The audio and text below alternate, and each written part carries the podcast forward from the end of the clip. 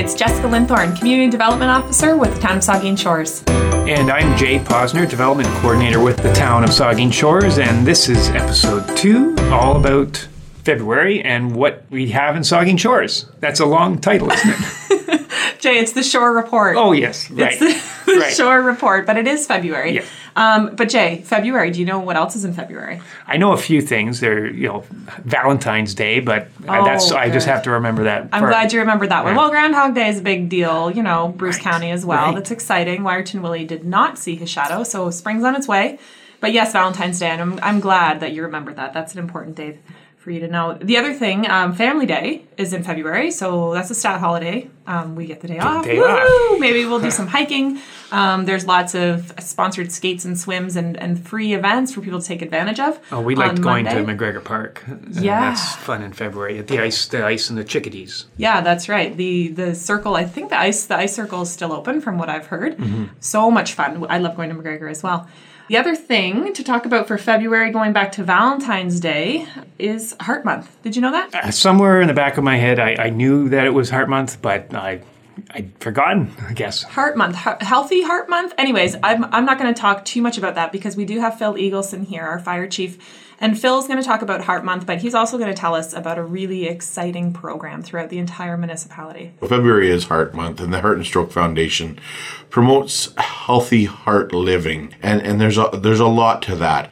As you know, um, heart attacks and cardiac arrest are, are one of the, the major killers in, in our society.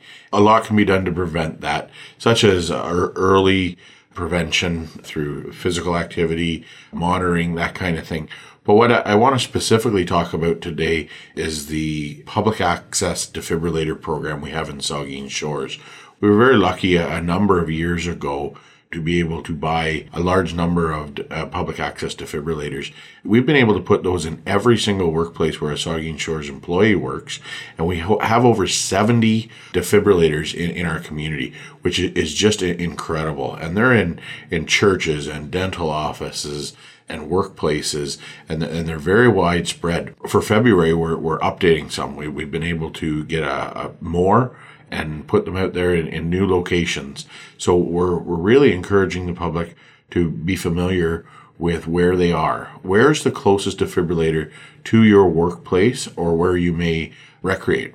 And we, we have a map available. It's now online and it, it's a virtual map from the town website, saugeenshores.ca, and, and you'll be able to find any location and, and then it's a reality map. So when you scroll over it, it'll show pictures of where the, the defib is located within the building. And just in a couple of seconds, you can familiarize yourself with where the closest defibs are to your workplace. This is important when a cardiac arrest occurs.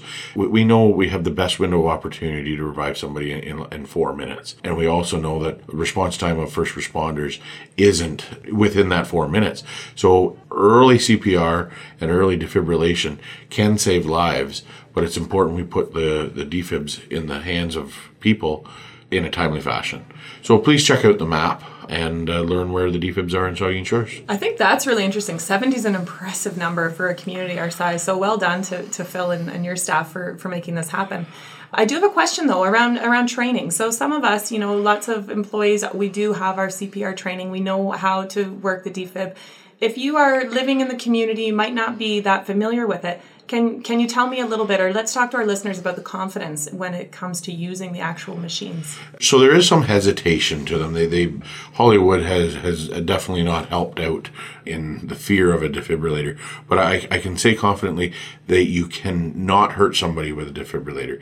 If they they shouldn't receive a shock, should not be defibrillated, that the machine won't charge and it, it will not hurt somebody or, or make the situation. I can vouch for that. I've had that worse. training. It's uh, I went in nervous, thinking the same things, uh, but I left feeling very confident. Uh, that it's pretty amazing uh, what we have uh, internally here, but and throughout town. It's just uh, amazing to, to think that we have that capacity in our you know, small community. Trained or untrained, people are protected from liability. I didn't realize that we had that many, to be honest.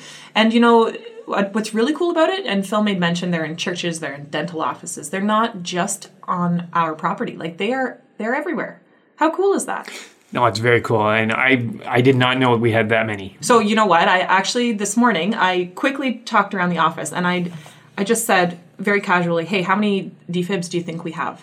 And people said, "Oh, go ask this person; they know." And I said, "No, no, I actually know the number. I want you to tell me how many you think we have through the municipality." What do you think, Jay? What do you What do you think these people said? I think I think some people would know. I thought some people would be close to seventy, maybe, but I don't know for sure. So I got. I think we have twenty. I think we have twelve. I think we have seven. They were all low. Seven. Someone thought we only had seven. So you know what that tells me? That's internal. So let alone, you know, the residents, the visitors, the people that are out in our community every day, even our staff, we didn't realize that we have 70 So let's promote this. I'm, I'm Yeah. guessing. Yeah. Absolutely. We need to promote this. So, just a couple other things. So, Phil mentioned the map. We'll be able to link to that map from the podcast, from our SoundCloud, but as well as through the website, saugeenshores.ca. We will get that map front and center so people can have a look. We'll just remind ourselves to promote it. It's an important thing, especially in February. If you're talking more about just the show generally, we want to get feedback. What's the best way to get a hold of us? What's the best way to promote this show? let's promote defibs, but let's promote the Shore Report. If you can please promote us, help us, share, spread the news um, that we're doing this. We're trying something different. I did brag a little bit that we are the first municipal podcast in Grey Bruce. really? Yeah. I don't remember hearing that, but that, Yeah. that's great news. I know, isn't that All cool? right, let's be the first and the best. Okay, perfect. Obvious. Well, that's obvious. so please do share us, um, Facebook, Twitter, whatever you want to do. Um, we will make sure that we our information is posted on our website. As always, our episodes will be listed there at saugeenshores.ca. Um, but anything you can do to help, also please like us and and share our information, provide comment. I want to see uh, some show ideas. If there's Yeah. somebody you want us to interview, or if there's some uh, something going on in the town that you would like us to find more about, well, we can try. But Yeah. let us know.